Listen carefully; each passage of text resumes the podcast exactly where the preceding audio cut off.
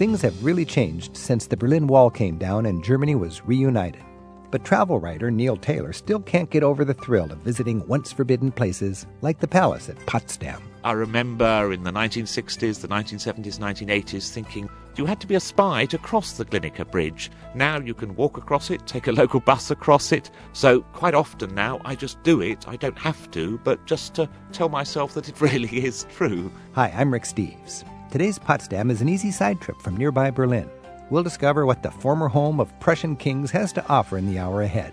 And a Greek tour guide takes us around another city that's become more accessible to visitors lately Athens. But for the Greeks, there's one thing still missing, and you'll find it at the British Museum. We like not to call them the Elgin marbles, in favor of the thief, if I may say so. We like to call them the Parthenon marbles. Potsdam, Athens, and your favorite cities. It's just ahead on Travel with Rick Steves. A serious investment in public infrastructure has turned busy, grimy Athens into more of a tourist friendly destination. Today on Travel with Rick Steves, a Greek guide tells us what's new in Athens and what's new about what's old in the home of the Greek Golden Age. And we'll open the phones later in the hour to hear from you, our listeners, about your favorite cities. Let's start with a return visit from London based travel writer Neil Taylor. He writes a guidebook to Potsdam, a very short hop from Berlin. He reminds us that the home of the King of Prussia is a city whose architectural treasures fared the world wars a lot better than most. Neil, thanks for joining us. Good to be with you, Rick. You know, a lot of Americans, when we go to Germany, we don't realize that in 1850 there was no Germany. Yes, that's quite right. There were lots of what are now provinces Bavaria, Prussia, all these were independent administrations, perhaps a little bit like the US before it all got together at the late 18th century. Now, now when we think in our travels, you know, France, it has Versailles, the palace of France. But in Germany, it's a little confusing because, of course, Munich would have its uh, Nymphenburg or its residence. Würzburg has the residence. And Berlin has a great national palace, doesn't it? Yes, it has a royal palace that's being rebuilt now. And of course, subsidiary palaces, because there were many members of the royal family, each of whom wanted their own palace. So when we go to Berlin, we're looking at palaces of the royal family of Prussia. That's right, yes. That was Prussia, and of course, Bavaria is now South Germany. I've always had a hard time getting my brain around Potsdam because I know it's really important in German history and it's a great sightseeing attraction. And I know that you're enthusiastic about Potsdam. How, how can we appreciate Potsdam in our travels? Yes, I am, because it offers so much, and it's really an international city now because different people settled there and left an architectural legacy. So there's a Russian quarter there, there's a Dutch quarter there, and of course the German royal family was so close to France at many stages of its life that you could say there are even French quarters there. Voltaire, the famous French philosopher, talked a lot to Frederick the Great, who had his palace in Potsdam. So there's a 17th century, 18th century, 19th century, and 20th century Potsdam. Tremendous variety. So this was really the international diplomatic community for the Prussian Empire, is that right? Very much so, yes. And several of the Prussian emperors used both Potsdam and Berlin. Potsdam was sometimes the summer capital, sometimes a year round capital. But the architectural legacy that they bequeathed is extraordinary in its diversity. So you can wander in gardens, even Chinese gardens and tea houses, through architecture of every century, including the 20th. Neil, when we're going to Berlin, tell us just the nitty gritty about how to get out to Potsdam and check this place out.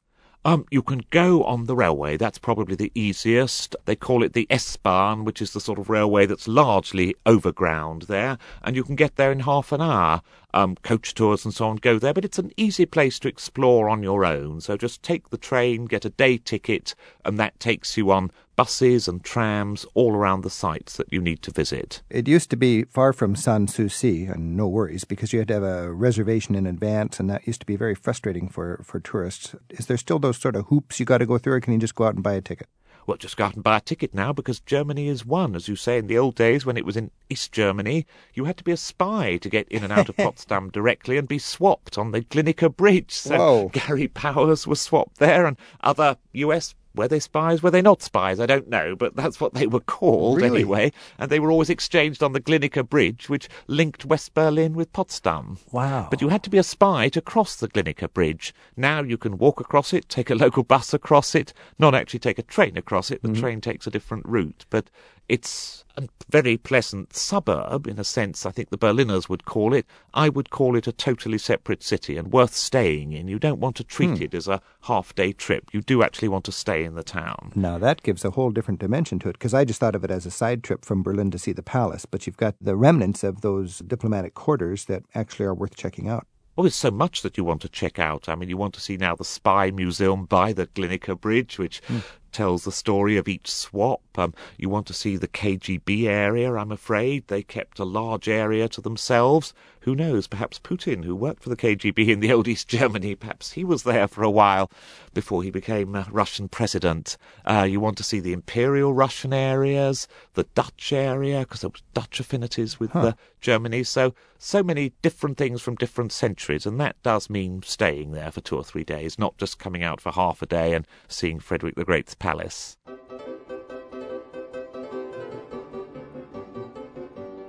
I'm Rick Steves. This is Travel with Rick Steves. We're talking with Neil Taylor about Potsdam, which is just a half an hour outside of Berlin. And Neil writes the Footprints Guide to Berlin, which includes Potsdam. Neil, uh, apparently then you've got a new museum that reveals some of the tales of the dark days under Nazi and communist rule. Yes, you have, because the prison, which first of all the Nazis used, then the Russian occupation authorities used, then the Stasi, the notorious East German police, used it, and this prison museum details the whole history from the 1930s until 1990, when of course it was closed immediately. Fascinating. I bet that's a powerful museum. It is, yes, because a lot of the people who will show you around were victims there, because of course it was a political prison through the 70s and 80s, and very sadly, of course, imprisoned a lot of people. Fortunately, they came out of it, and they are still able to guide you around. But it's particularly moving that, of course, people who were forced to be there for many years for political crimes, no genuine criminal activity, and they are showing you around now. My feeling is there's more nostalgia, meaning a nostalgia for the old Eastern ways, in Eastern Germany than in Western Germany. Is that your experience? Oh, in the smaller towns, yes. I think people living in the rural areas were not so affected by what they thought might be happening in the West. There wasn't the lure of West Berlin. I remember travelling in East Berlin in the old days, and of course one could see the new tower blocks going up in the West, and they heard all the hmm. radio broadcasts and television broadcasts and things like that, and you were pretty aware of what was going on a few hundred yards away and which you might never see in your lifetime. Whereas if you were in a smaller agricultural community, you lived as your parents and your grandparents had lived, and you didn't feel so distressed that you couldn't experience other forms of life. Yeah, my friends in those small rural communities during the communist time said the musicians change, but the music stays the same. Whoever's Yes, that's them. right. Yes. And it did through many generations. Yeah. And they'd have suffered less in the Nazi era because there were not large Jewish communities in the countryside, Mm-hmm. and then less in the communist era. That, that's very true. That would have been a big factor. Is just if you lived in a village that had no Jewish community, you wouldn't see the horrors as apparent. No, no. If you're planning a trip to the Berlin area, the big choice from a sightseeing point of view is Charlottenburg Palace in Berlin or the palace out at Potsdam. If you had to choose one or the other, which would you go for and why? I would choose definitely the Potsdam one because of all the gardens there and the environment. The environment in Charlottenburg is not as exciting as the environment in Potsdam. In Potsdam, you can go in and out, so of course, if the weather's uncertain, it doesn't matter. Whereas in the Charlottenburg area, you were just inside a palace which has a variety of exhibitions, but not the weird architecture that we were saying earlier Frederick the Great Right. introduced to Potsdam, and not the gardens for wandering. And if you get that whole garden dimension of Potsdam, can't you go out there by boat and, and be with Germans are yes, you can a do that as well. I should mention that earlier. Yes, very much. You Beautiful can go boat from Berlin ride. by boat. You can take boats locally. I would suggest always staying there and then taking a boat trip at sunset. Oh, that That's the beautiful. best time to see Potsdam from the river and from the lakes. So spend a couple of days there, but allow a couple of hours in the early evening to see it from the water. Zu Potsdam unter den Eichen. I'm Rick Steves. This is Travel with Rick Steves. We're speaking with Neil Taylor, and Neil writes the Footprints Guide to Berlin. And Neil, let's talk about Berlin just for a second because last time I was there, I was so impressed by the new cityscape along the Spree River. I remember the city used to turn its back on the Spree. Of course, it defined a lot of the wall where people couldn't go across it or swim under it because that was uh, no man's land. Today, little cruise boats go up and down the river. It's just a festival of happy new urban life. And you see political Germany there, don't you? That the Reichstag, the parliament, has been rebuilt along the river, and both sides are completely integrated. That some of the accommodation belonging to the members of parliament cross the river, cross the old border several times a day. The Reichstag, the parliamentary building, is just in what was West Berlin. These buildings, the ancillary buildings, are just in what was East Berlin. And to me, that's very symbolic that they crisscross, crisscross, and nobody knows, nobody cares anymore. And that is the heart of Germany crossing the border. I would imagine that was all planned in as, as Berlin has mended itself back together in such a brilliant way. You know, in the old days, you had all of the museums split east and west, and suddenly you have a chance to knit those cultural treasures back together again. And of course, the center of Berlin uh, doesn't have that gashing wall anymore. It's got brand new buildings. Are people looking from the countryside of Germany at this lavish architecture? I've heard them call it pharaonic, almost like the pharaohs in scale. Is there a, a public image issue there? I would have thought it's worthwhile. You can justify it on commercial grounds because Berlin is such a popular tourist destination now. So Every foreigner coming pays sales tax on each cup of coffee they enjoy, probably on every bus fare, certainly on their hotel expenses and so on. So with these numbers coming in to appreciate all these arts, to appreciate the buildings and so on, it is a sensible commercial decision to bring Berlin back to its architectural glory of the 1920s. One of my favorite moments last summer was just sitting in the sun on the banks of the Spree River, right next to the uh, new National Library, I believe, looking over at what is it, the big chancellor's house and the uh, what's the word on top of the, uh, the Reichstag building? The Reichstag, Dem Deutschen Volk, yes, dedicated to the German people, yes. And I just felt happy for Germany to have a grand capital all back together again. Yes, it is wonderful, and I find I to and fro, still 20 years on, on the S-Bahn, the Overground Railway, or the Underground Railway. I remember in the 1960s, the 1970s, 1980s, thinking, well, will I ever be able to to and fro here? It seems very unlikely. So quite often now, I just do it. I don't have to, but just to tell myself that it really is true. I'm the same way. And simply with the Brandenburg Gate, of course, wandering in and out around the Brandenburg Gate. Did we ever think, when Reagan made his speech about tear that wall down, Mr. Gorbachev, that that would be happening three years later? And to and fro, the German people can do, and, and we can do it with them. Neil Taylor, author of The Footprints Guide to Berlin, thanks a lot for an insight into Berlin and a side trip out to that great palace at Potsdam.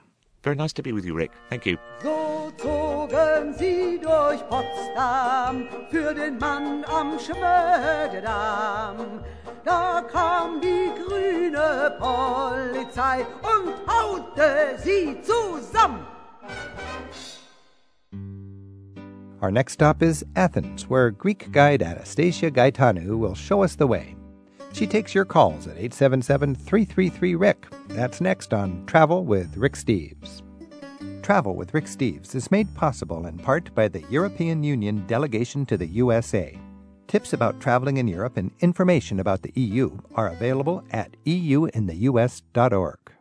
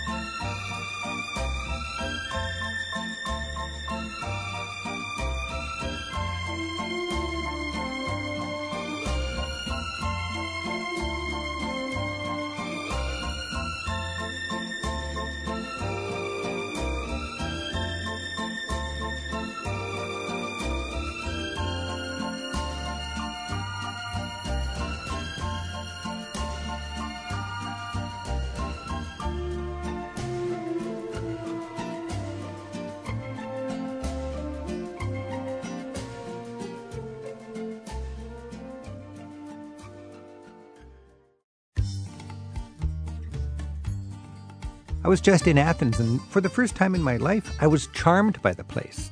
For years, I've been saying, you know, Athens, you got to see the big museums, give it two days and get out of there and go to the Peloponnesian Peninsula out to the islands. But now, Athens has personality. It's user friendly, it's got pedestrian zones. There's a sort of a pride in Athens, and I want to talk about that today. I'm joined by Anastasia Gaetanou. She's a guide from Greece. She leads tours all around Greece and lots in Athens. And we're going to talk about Athens. Anastasia, thanks for joining us. Thank you. You know, Anastasia, on my last visit, I was so favorably impressed by Athens. You've spent all your life visiting Athens. What is your take on the city? How's it doing?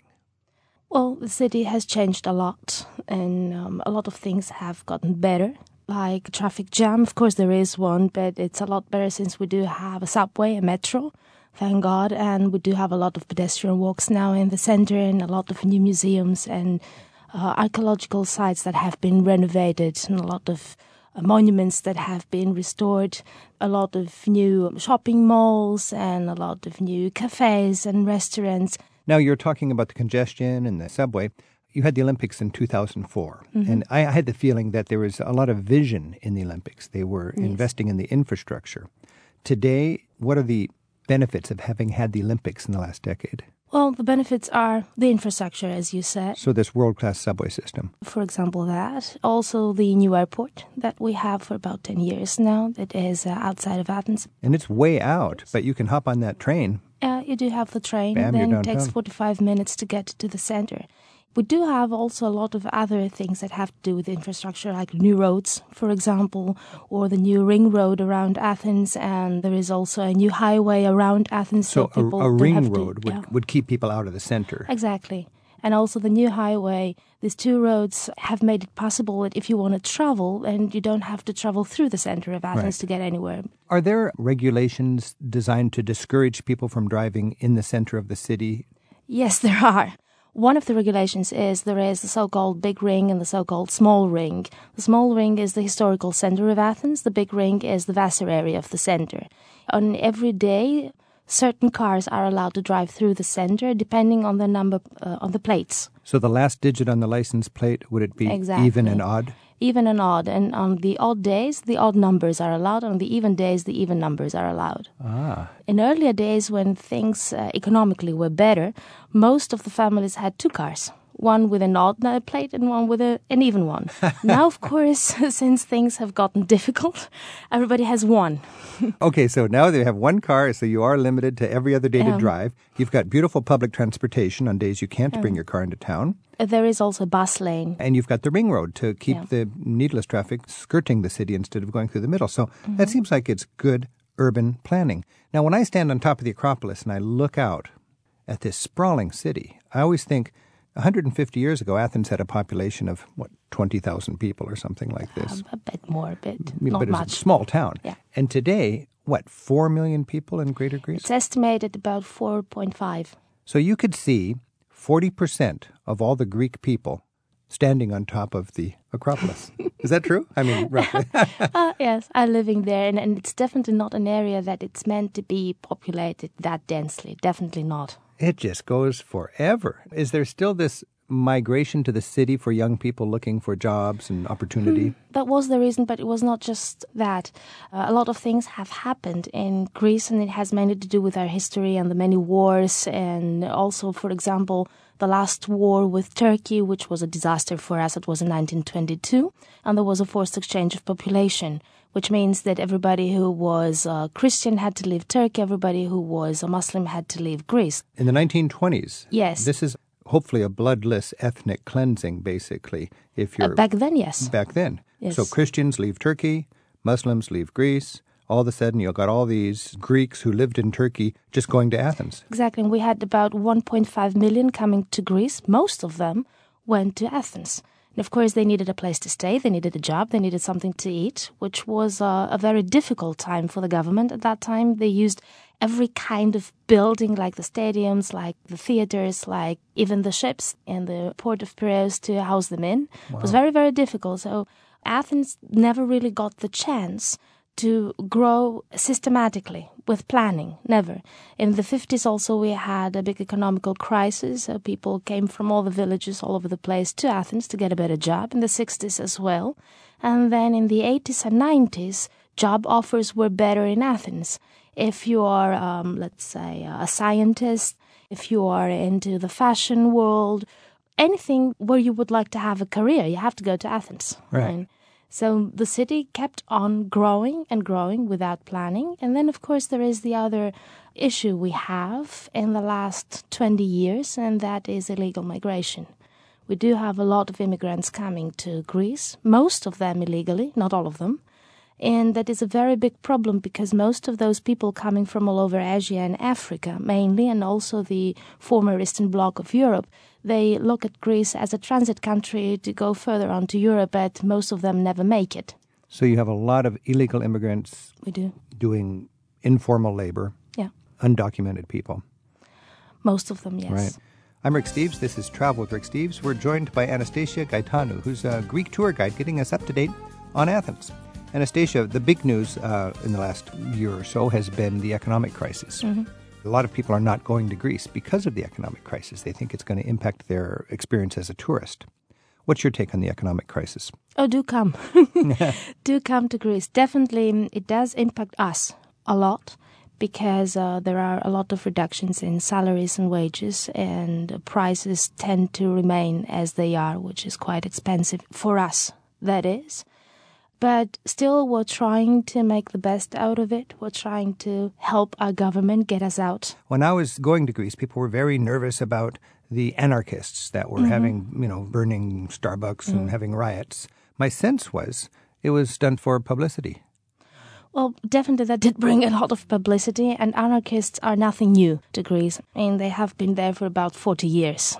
Carly's on the line in Cranberry Township, Pennsylvania, with some thoughts on this. Carly, thanks for your call. Hi, thank you for having me. Yeah. Um, well, uh, my question is along the lines of, of your discussion currently. Um, I'm interested in, you know, traveling with my two daughters, 17 and 20, but I'm concerned about the current political climate. And are there any recommendations for maybe safety or just that that we should have maybe common sense things? If you know, any advice? Oh, hi. The only thing you have to do is just to uh, know if there is going to be a demonstration.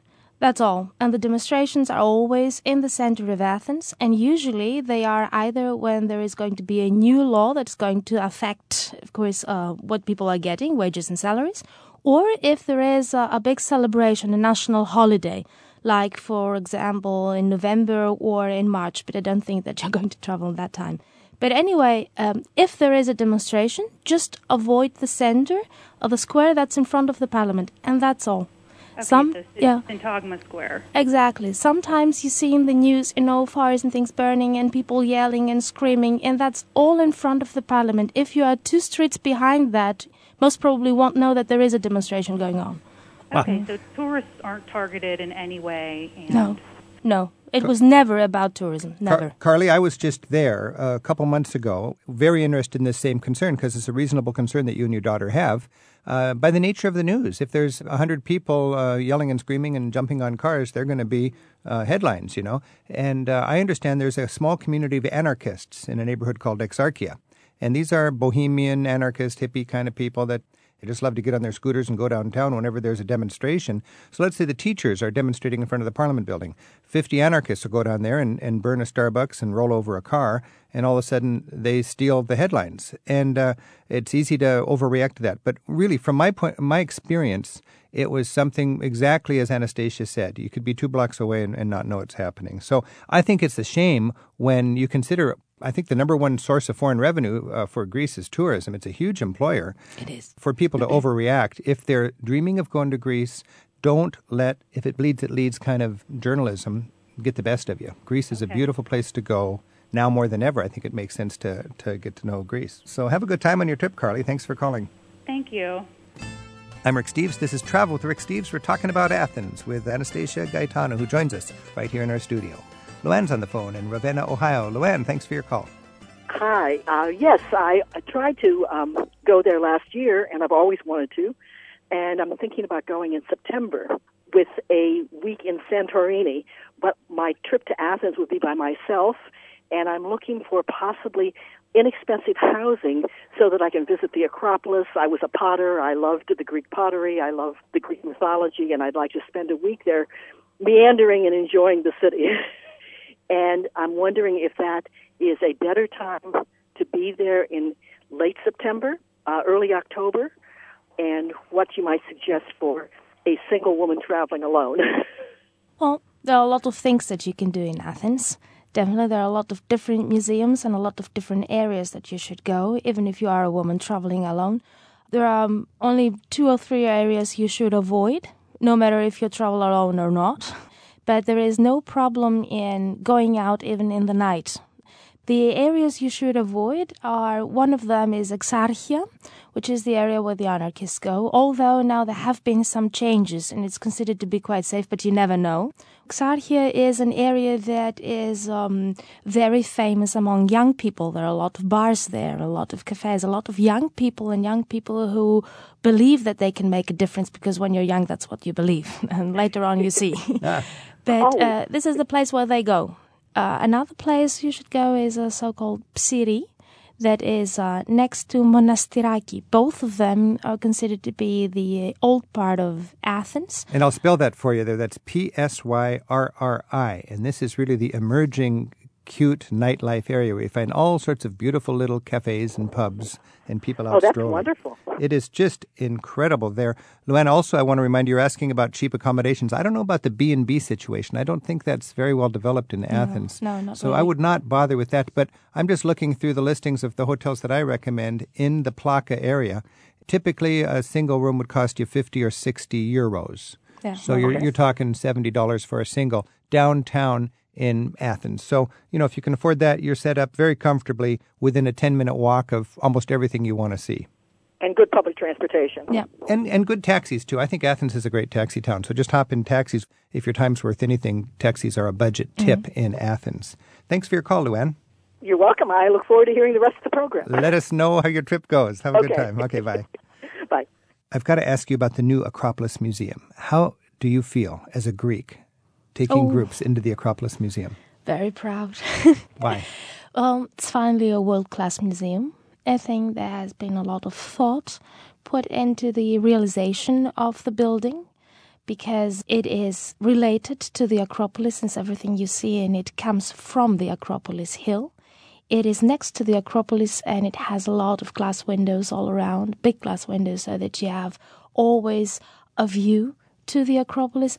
And the last uh, floor is turned a bit uh, compared to the rest of the building, and it is in a perfect alignment with the Parthenon. The Parthenon is the main monument of the Acropolis. So, for our listeners, so they can envision this, on the hilltop, you've got the Acropolis and the remains of the majestic Parthenon. And then at the base of the cliff, you've got this state of the art museum, one of the best museums in Europe now. Several stories, just gorgeous displays of all this Greek classical art. Yeah. And at the top, the top floor is tilted so it is in perfect alignment with what it is reproducing.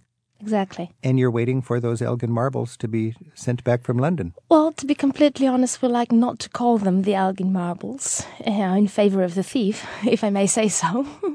we like to call them the Parthenon marbles. But yes, we do hope that at some point they will come back home.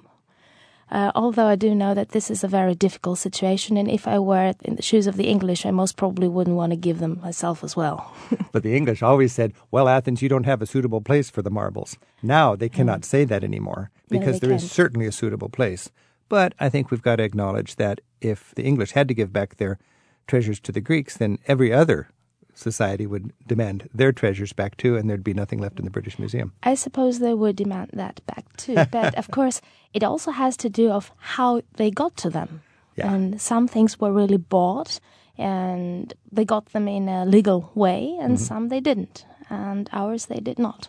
And the good news is there are some impressive statues and pieces of art remaining in Athens, and now they're beautifully displayed in the wonderful new Acropolis Museum. This Acropolis Museum, to me, suddenly makes the National Museum of Archaeology no longer an essential site. I mean, if you got to choose one or the other on a quick visit, that hmm. Acropolis Museum is really very convenient and, If- and quite good. Yeah, if it would have been a, quick visit, yes, definitely that, Mm-hmm. because of course, uh, an essential part of a quick visit is the Acropolis itself. Right. So the Acropolis, the new Acropolis Museum, is making the whole impression of the Acropolis a whole. So you have to see that. I'm Rick Steves. This is Travel with Rick Steves. We've been dreaming about Athens with Anastasia Gaetanou. Anastasia, you're traveling in the United States right now. When you get back to Greece, what's the first piece of food that you're going to be homesick to have? Oh, that's a good question. Well, I suppose it will be stuffed tomatoes with rice and minced meat. Nice. Well, I hope you enjoy your trip around the United States, and then I hope you get your stuffed tomatoes when you get home. Thanks Thank so much for joining us. Thank you. Willie Weir has found that the time it takes to travel by bicycle gets him close to the kindness of everyday people in the places he visits. And it lets him stock up on memorable travel experiences. Here's another dispatch from his two wheeled travels. Madrid, Spain is a busy metropolis of around three and a half million people. It is filled with the chaos of traffic and humanity like any big city. But walk through one of the nine entryways into Plaza Mayor, and the world changes. There are moments as a traveler when you find yourself in a place that feels just right. A place where your heart soars, where tension melts from your body and a smile of satisfaction plants itself on your face. These moments often occur for me in parks and reserves where nature is the architect. But every once in a while, a city provides such a venue. Plaza Mayor is one of those venues. In the heart of the city, it is approximately 300 by 400 feet of open space, surrounded by three story residential buildings. To give you an idea, that's twice the footage of a football field. Once inside, the chaos of the city melts away. The edge of the plaza is lined with tables set up by restaurants. Diners sit, talking and laughing, sipping wine and feasting on local cuisine. The rest of the plaza is wide open space, with the exception of the bronze statue of King Philip III in the center. Kids run and play, couples and families stroll, students gather, sitting on the cobblestones in small circles. Musicians provide their own magic to the atmosphere. Life may not always be good outside the plaza, but for the time being, inside, it is good. The truly great cities provide these civic places. I wonder where these spaces are in my city. In the busyness of downtown Seattle, is there such a place where people can escape the noise, traffic, and intensity of the city? Do our libraries and parks fill that need? Seattle Art Museum, Sculpture Park, the Seattle Center, Westlake Center? I'm not an architect or a city planner, but in my humble traveler's opinion, every city needs its Plaza Mayor.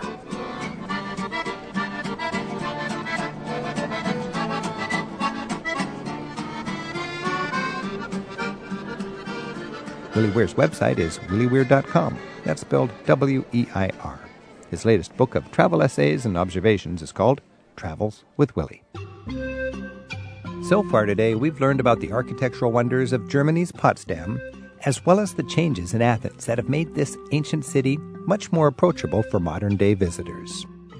Tell us about your favorite cities. Let's hear where you've been traveling. We're at 877 333 7425. And by email, it's radio at ricksteves.com.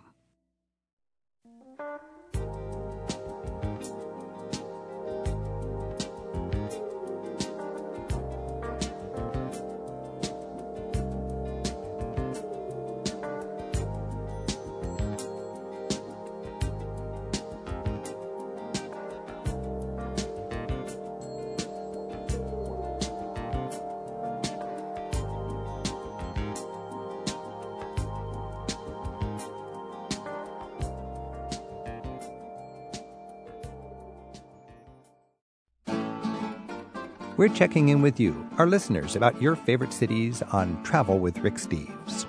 We're at 877 333 7425. By email, it's radio at ricksteves.com. And you can post a few lines about your favorite city in the radio message board. You'll find it in the radio section at ricksteves.com.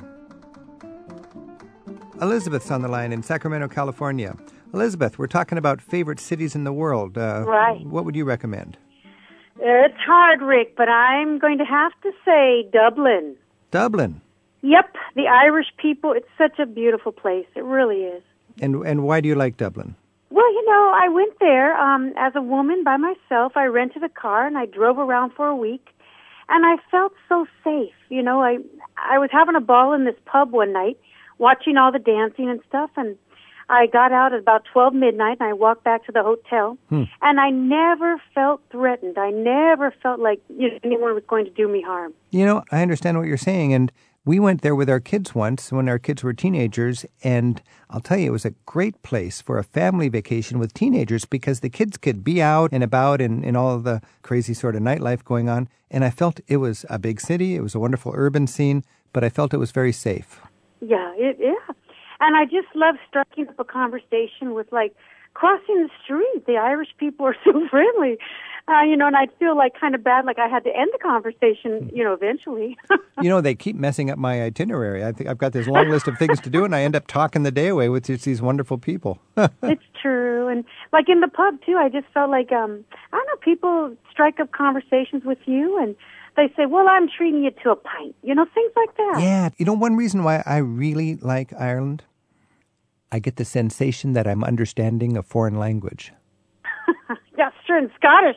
Sometimes you I cannot understand them with the really strong Yeah. you know, accents they have. But the, the Irish, they've got this wonderful brogue, and they love to talk, and uh, Oh, yeah. it's it's just so charming. I mean, I can be involved in a conversation with somebody, and I- I can remember just chatting away, and, and the sun goes down, and it gets dark, and we we forget to even to turn on the lights. We're sitting there in Oh, the dark true. talking. It's they just love to share and get into this wonderful art of conversation. Hey, you enjoyed Dublin. Did you get outside of Dublin and find any smaller towns that you liked in Ireland? I did, yeah, Rick. I did. I drove some of those roads. They're a little scary because there's like no um shoulder. Uh huh. You know, but I did them, and I sometimes I had to make the sign of the cross while I was driving. But um, I ended up in this little town called Yonel. Maybe I hope I'm pronouncing that right. Now but that's, where that's they on the southeast coast of Ireland. yes, and they filmed Moby Dick back in the 19, 1954, 53. I'm not sure, okay. Wow. but it was nice. I love that town. Yeah. And why did you like it? Well, you know, you might say, "Oh, Liz, you were there on a slow day." I mean, it was, you know, Sunday morning. Everyone's in church. This little uh, cafe coffee shop was open. Of course, I was talking with everyone, having a ball, reading the different newspapers. They're they're so literate. There's so many Uh-huh. newspapers. I love that, Oh yeah. and they know so much about our country. yeah. They know celebrities there just like we know. You know what I mean? Sure. They they know our culture pretty well. The nice thing about Ireland, of course, we have this massive culture. Ireland's got what three or four million people, something like that. And you know, uh, somebody who's a, a big shot in Dublin on on their TV, you'll see him in a pub in a town like. Uh, Yonel the next day, and it's just like, oh yeah, he was just on TV in Dublin, and now he's having a pint with you. Yeah. Well, I remember I just briefly had time to watch TV, but one time I was watching something. It was like a game show. And they had a woman on there and this nice man, oh, charisma and all that. And he goes, Well, tell me, love, you mean you've never been off the island? You've never been out of Ireland? And then, you know, it was just so wonderful. And I actually felt I've traveled a lot. But I thought to myself, I've been to Ireland. I'm kind of mad because I don't want to go anywhere else. I just want to keep going back and exploring different cities. And where else can you I sit down and, and meet a charming stranger who says, "Now tell me, love." no, it's true. That's how they talk to you. And then you start talking like that with them, and you feel comfortable. after a week in Ireland, I pick up an Irish accent and I start to take on these wonderful characters. I, I feel like I'm a better person after a little time in Ireland because You I'm really focused in on the on the simple joys of just uh, appreciating the people around you. And the beautiful Book of Kells, I remember that. I still remember the vivid blue, the vivid gold, you know. That uh, Book of Kells, by the way, one of the cultural treasures of Western civilization. It's in Dublin in a beautiful museum at Trinity College, isn't it? Yes, and they said they turn the page every day. You so, get to see one page every. Yeah. They turn the page, and uh, it's just a beautiful um, example of the high culture in Ireland when the rest of Europe was basically rutting in the mud. You know, I mean, it, Sure, that was really sure. the, the high point where people were literate and uh, a little more sophisticated. Elizabeth from Sacramento, California. Thanks for your call. Oh, no problem. I'll do it again someday. All right, happy travels, and maybe I'll see Thank you in you. Uh, in Yonel sometime on a quiet You Sunday know you morning. will. Okay, take care. All right, bye. Bye.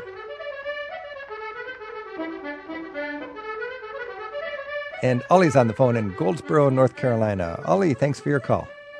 Well, Rick, I got to tell you first, you you're one of my favorite people in all the world. Really? I, Well, ad- I I admire you and your family for your travels. I really do. thank you. Tell us a little bit about your travels. What what have you enjoyed in your travels? Oh my goodness, thirteen years in Europe, and my favorite city, and I know you've been there, is Garmisch-Partenkirchen. Now, this is uh, on the foothills of the Alps. This is a little resort uh, town Yeah, in the south of Germany, in Bavaria. South of Munich, uh, it's about 40 miles, and it's Garmisch, and it used to be Garmisch-Partenkirchen. Now they just call it Garmisch. That used to be a, a big hangout for American uh, troops that were stationed in southern Germany. Uh, yeah, they had a lot of AFRC, was uh, Armed Forces Recreation Center hotels. Down. Now they only have one called the Edelweiss, and it is gorgeous. It's a half hour from Innsbruck, Austria. You're right next to the Swiss border, and you probably know the highest point in Germany is called the Zugspitze.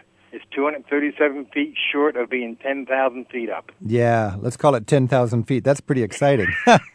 And yeah, and when you're on top, you can walk over into Austria, have maybe a little a little meal or drink, and walk back. I love that. That's one of my goofy treats is to be on top of the Zugspitze, and I really Uh-huh. feel like I'm the highest guy in Germany right now. And you can have one foot in Germany and one foot in Austria, enjoying a 360 degree view, and half of that view is the Alps stretching before you like a symphony. It's just incredible. Absolutely, it is gorgeous. Like I said, I spent nine years in Germany and four years in the Netherlands. In what capacity were you in Germany? Uh, I was in the Air Force for 22 years. So you were stationed down there in southern Germany. Yeah, I was stationed uh, the nine years in Germany at Ramstein, Kaiserslautern, and then Sembach Air Base, and then Allied Forces Central Europe. I was in NATO nine years. Believe it or not, which I love primarily in my whole tenure was I had 138 people working for me from seven different nations, and my God, that was probably the best assignment I had in the entire Air Force. Bet that was Oh, very gratifying. You learn the different cultures, the good, the bad, and the indifferent. You know, but you know what? The main thing I found out in all my life, if nothing else, regardless of like yourself, you're well traveled. Regardless of where you go, I don't care what country, what city, what it all depends. How do you present yourself? If you if you go with a positive attitude, a smile, try to learn a few words of language, you will do fine. I think those are words of wisdom, Ollie. Thanks, Oh, thanks so much. ab- absolutely, you will do fine. And I bet with Yeah, that I- attitude, you made a lot of friends in Germany over nine years. In fact, one particular friend, his name was Herbert Mueller. He lives in a little village called Mackenbach, which is right outside of Ramstein Air Base. yeah. If I called him right now, Rick, and I said, Herb, I have a problem, he'd go to Frankfurt, he gets on the first plane out, and he comes over, and I would do the same thing. If he called me right now and said, I got a problem, I'm, I'm going. Now, isn't that a beautiful thing? Ollie from Goldsboro, North Carolina, thanks for your call. Uh, you're quite welcome. You take care of yourself. Thanks, Ollie. Bye now. Uh, bye bye. Deb in Mount Laurel, New Jersey, emails us and she writes It seems trite, but Paris continues to amaze me after many trips. Always a new neighborhood to explore, a beautiful corner previously undiscovered. We've recently enjoyed trips closer to the Périphérique and Parc Montsouris, visits to the Street of Music, Rue de Rome, and much more. So, Deb is visiting Paris many times and she's staying away from the center, out towards the periphery. That's the circular ring road, uh, the ring freeway that goes around Paris so that you don't have to drive through the middle. That's one thing that any connoisseur of France learns is Paris has got to be the capital of Europe and you can never run out of great reasons to go back to that great city of light. I'm Rick Steves. This is Travel with Rick Steves. Our phone number is 877 333 7425. And Joe's on the phone in Chicago. Joe, thanks for your call. one of my most uh, experiences, and I didn't even plan on going to this place, was in Marseille, in France. Uh, I was in the Côte d'Azur, in the south of France, you know, doing the Nice, the Monaco, the Cannes. And then I wanted to stop somewhere before I went to Barcelona, and I thought, well, I'll stop in Marseille. But a lot of French tourists that I was meeting while I was traveling were telling me, well, don't go to Marseille because it's a very dangerous place. They were telling me it's the most dangerous city in France. And I went there, and I absolutely loved it. So I went to the Vieux Port, and um, everybody was telling me to try this, the world famous bouillabaisse. And I noticed there was all these different prices, different price range, and different restaurants claiming that they're the best and they're the original. And I know that the bouillabaisse has, um, you know, several specific ingredients, especially regarding the seafood and the way you eat it, also with the with the breadcrumbs and the garlic. But uh, tell me, in your experiences, what do you recommend for a traveler that goes to Marseille? Because there's so many different places you can get the bouillabaisse at. Well, you know what I recommend in Marseille is simply to walk down the main boulevard, what's it called? Canebière, I think, and then get into the Arab quarters. The Arab markets in Marseille are just so fragrant and colorful.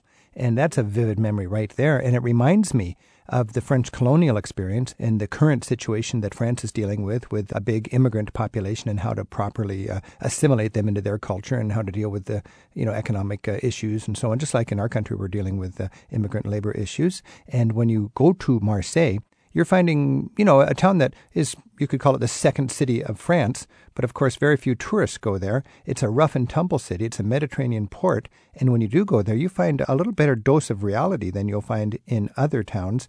And it is, of course, dangerous if you are careless, but I think if you use common sense, it's a wonderful stop. And of course, you've got the Vieux Port, the old port, surrounded by colorful, ramshackle kind of buildings and beautiful, people friendly squares. But for me, most vivid is going through that market. I feel like I'm in, in the north of Africa, in Morocco or something like that. And there's a sort of a special love of life that's more North African rather than European that I think combines nicely with the French uh, passion and expertise at living well. And it sort of carbonates your experience, I'd say.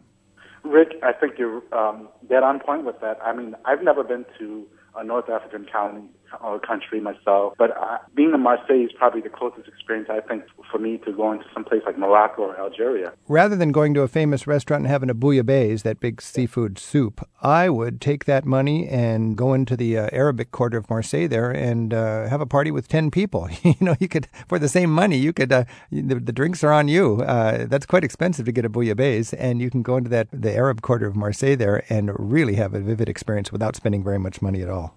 I think great advice. Hey, Joe, thanks so much for your call. Thank you very much, Rick. Keep on doing the great work. Okay, happy travels. And Sarah's on the phone in Fallbrook, California. Sarah, thanks for your call. Oh, you're welcome. My husband was reading a financial newsletter, a reputable one that he trusts, and here's an article about an educational program for Anglos that involves Spaniards. I read the article and he said, uh, What do you think? I said, Oh, let's do this. Well, I don't think he expected me to go online immediately and apply, but I did. What I applied to was a place called Vaughan Town. Vaughan Town is run by Richard Vaughan. Uh, he's an American. He's in Madrid. They're actually English immersion programs for Spaniards, and they're run in Spain. He's been doing this, I think, since around 2000. If you are an Anglo, meaning American or any other nation that speaks English as the primary language, you can qualify to go to Vaughan Town. You merely sign up online, tell them about yourself, and if you are accepted, you go. And so, it is the most budget conscious travel we've ever seen because it only costs you the price of airline tickets to Madrid. That's it. You are there for six days as their guests.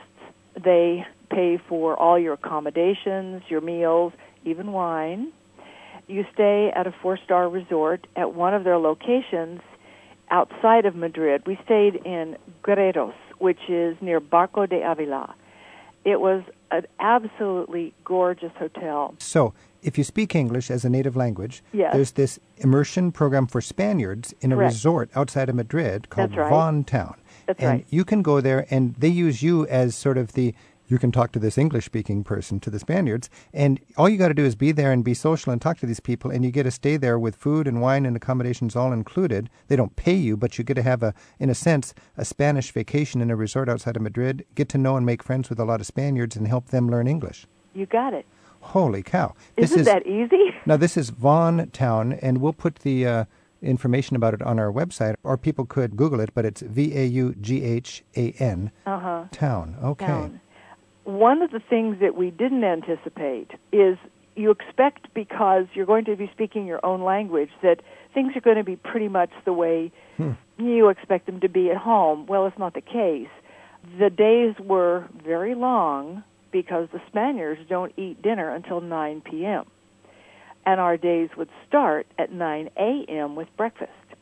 And there's a siesta from Yeah. 3 to 5 in the afternoon. But now, this is a, a six day program. Are you just sitting in this resort talking to these people, or do they have activities where you They have trip out? activities. Oh no, the activities are amazing. Huh. By the way, they have a like amount of Spaniards as Anglos. I think there were 29 Anglos and 29 Spaniards. So the program's kind of big.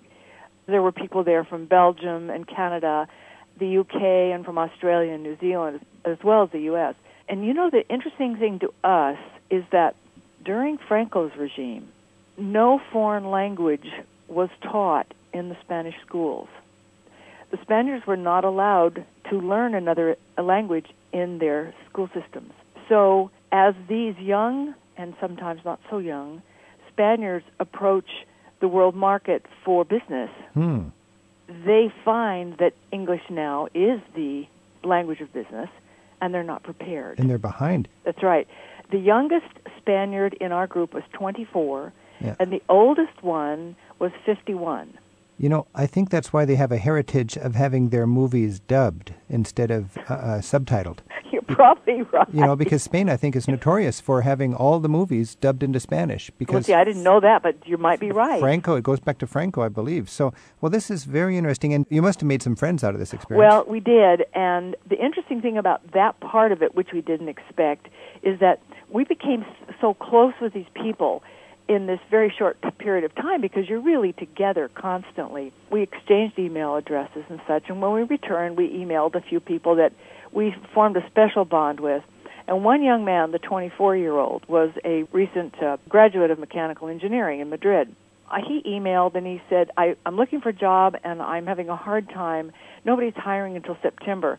I think I'll come to California to improve my English and learn to surf. and learn to surf. Okay. Uh, as it turned out, we hosted him, and it was an amazing experience for all of us.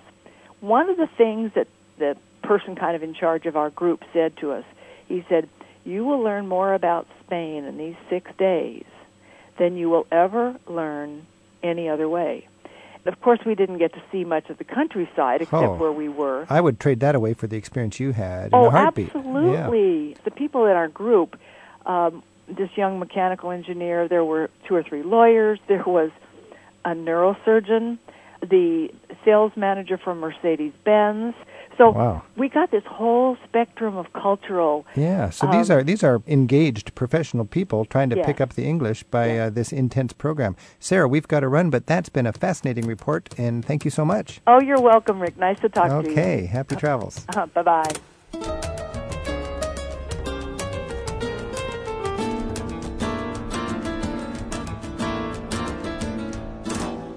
Travel with Rick Steves is produced by Tim Tattan with Sarah McCormick at Europe Through the Back Door in Edmonds, Washington. Special thanks to our colleagues at the BBC in London. Our theme music is by Jerry Frank. We've arranged many of the interviews from past editions of the show by the countries we discuss. Look for the Rick Steves Audio Europe links on the front page of our website at ricksteves.com. And join us again next week for more Travel with Rick Steves. Travel with Rick Steves is made possible in part by the European Union delegation to the USA. The European Union received the 2012 Nobel Peace Prize for promoting peace, human rights, and democracy. Information available at euintheus.org. Each year, Rick Steves tour guides take free spirited travelers on escorted tours all over Europe, one small group at a time. This year, you can choose from three dozen exciting itineraries covering the best of Europe from Ireland to Istanbul, Paris to St. Petersburg, and practically everywhere in between. For a free catalogue and Rick's Tour Experience DVD, visit the tour pages at ricksteves.com.